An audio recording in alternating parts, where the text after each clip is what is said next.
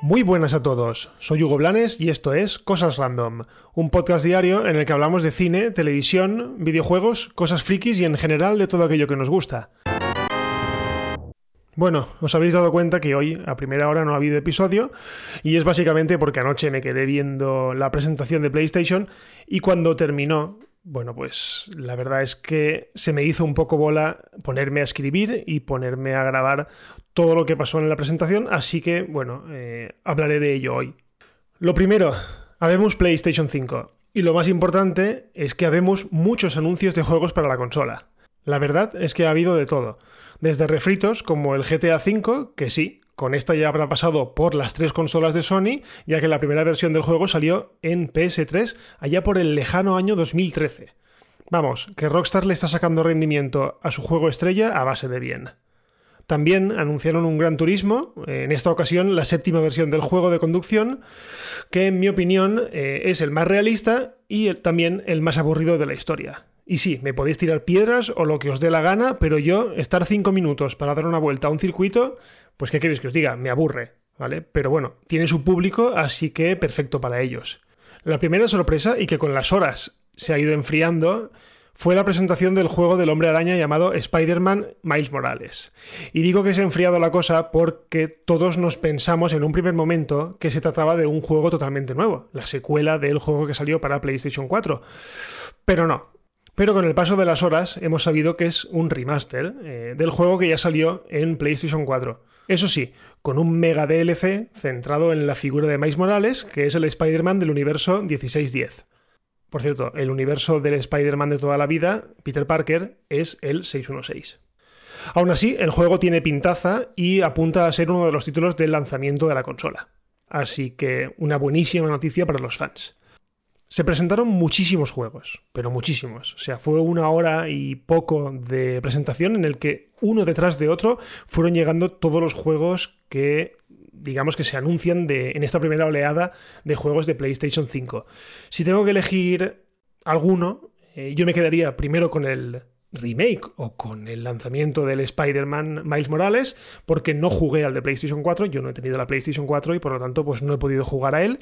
Pero también me quedo con el nuevo Ratchet and Clank, que es una saga que siempre he tenido mucho cariño por ella, eh, me gusta, es un plataformas así de acción muy loco, y que lo jugué tanto en PlayStation tres como en P S P. También me llamó muchísimo la atención el esperado remake de Demon's Souls, eh, un juego que salió en PlayStation tres y que marcó el inicio de un tipo de juegos con una dificultad endiablada y a los que yo jamás he jugado, pero sí que hay gente que me dice continuamente que esos juegos son la leche y que son buenísimos, así que esta, bueno, podría ser la ocasión perfecta para hacerlo.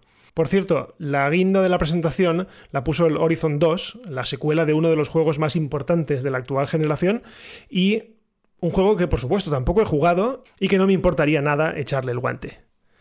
Bueno, la sorpresa final vino con la consola, y es que Sony todavía no la había mostrado, solamente habíamos visto el mando y poco más. Bien, pues con ella llegó el escándalo. O la amas o la odias. A mí la consola, sinceramente, no me gusta. Lo dije ayer en Twitter y me reafirmo. Me parece un diseño futurista, pero de cuando se diseñaban cosas imaginando el futuro en los años noventa. Además, según las especulaciones y los cálculos basándose en la medida de la ranura del Blu-ray, la consola es enorme. He visto un par de imágenes por internet en el que más o menos hacen el cálculo y es que le saca algo así como un palmo a la eh, P S cuatro Pro. O sea, es muy grande. Así que, bueno, encima de fea, eh, va a tener mucha presencia en el salón. Pero bueno, también está la posibilidad de meterla detrás de la tele y que no se vea. Por cierto, hay un dato curioso y es que han sacado dos versiones de la consola.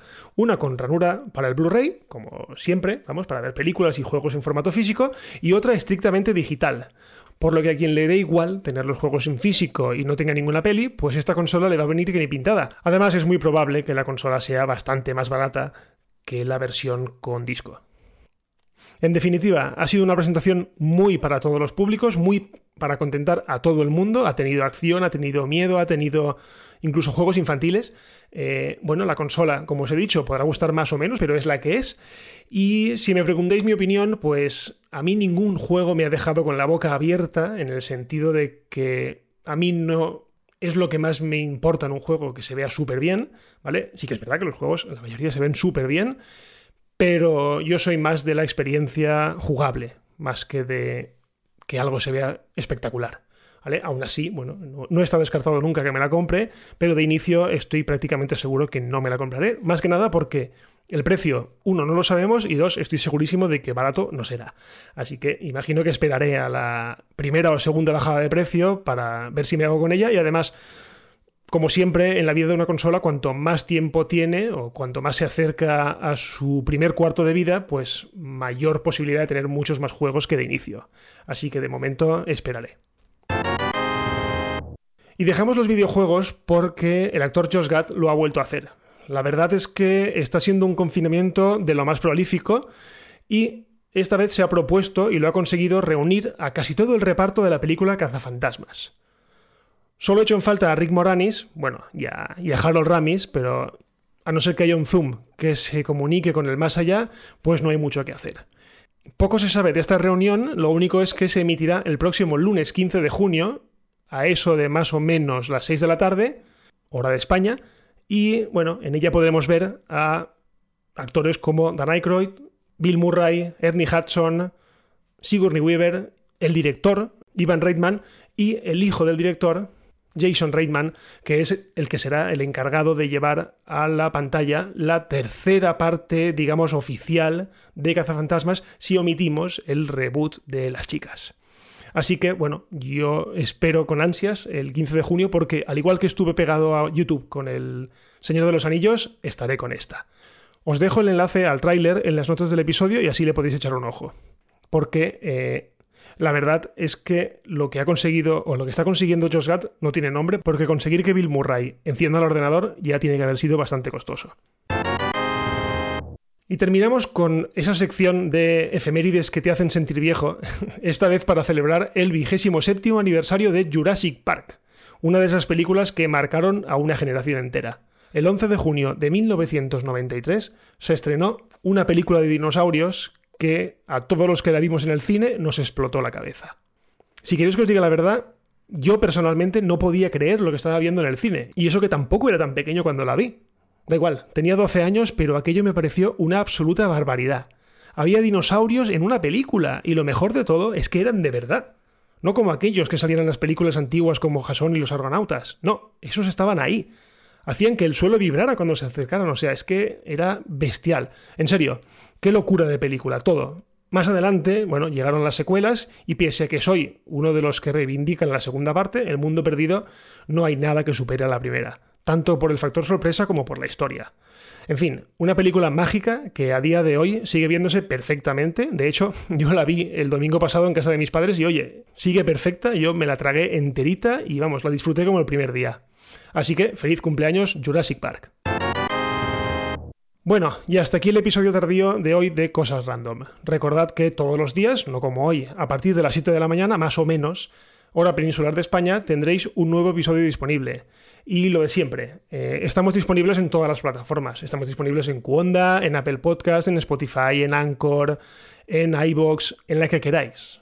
Lo importante es que compartáis este podcast, que dejéis valoraciones, que dejéis comentarios, que me habléis si queréis. Estoy en Twitter en arroba Hugo Blanes y, bueno, si no pasa nada nos escuchamos ya el lunes porque hoy es viernes, así que buen fin de semana a todos y adiós.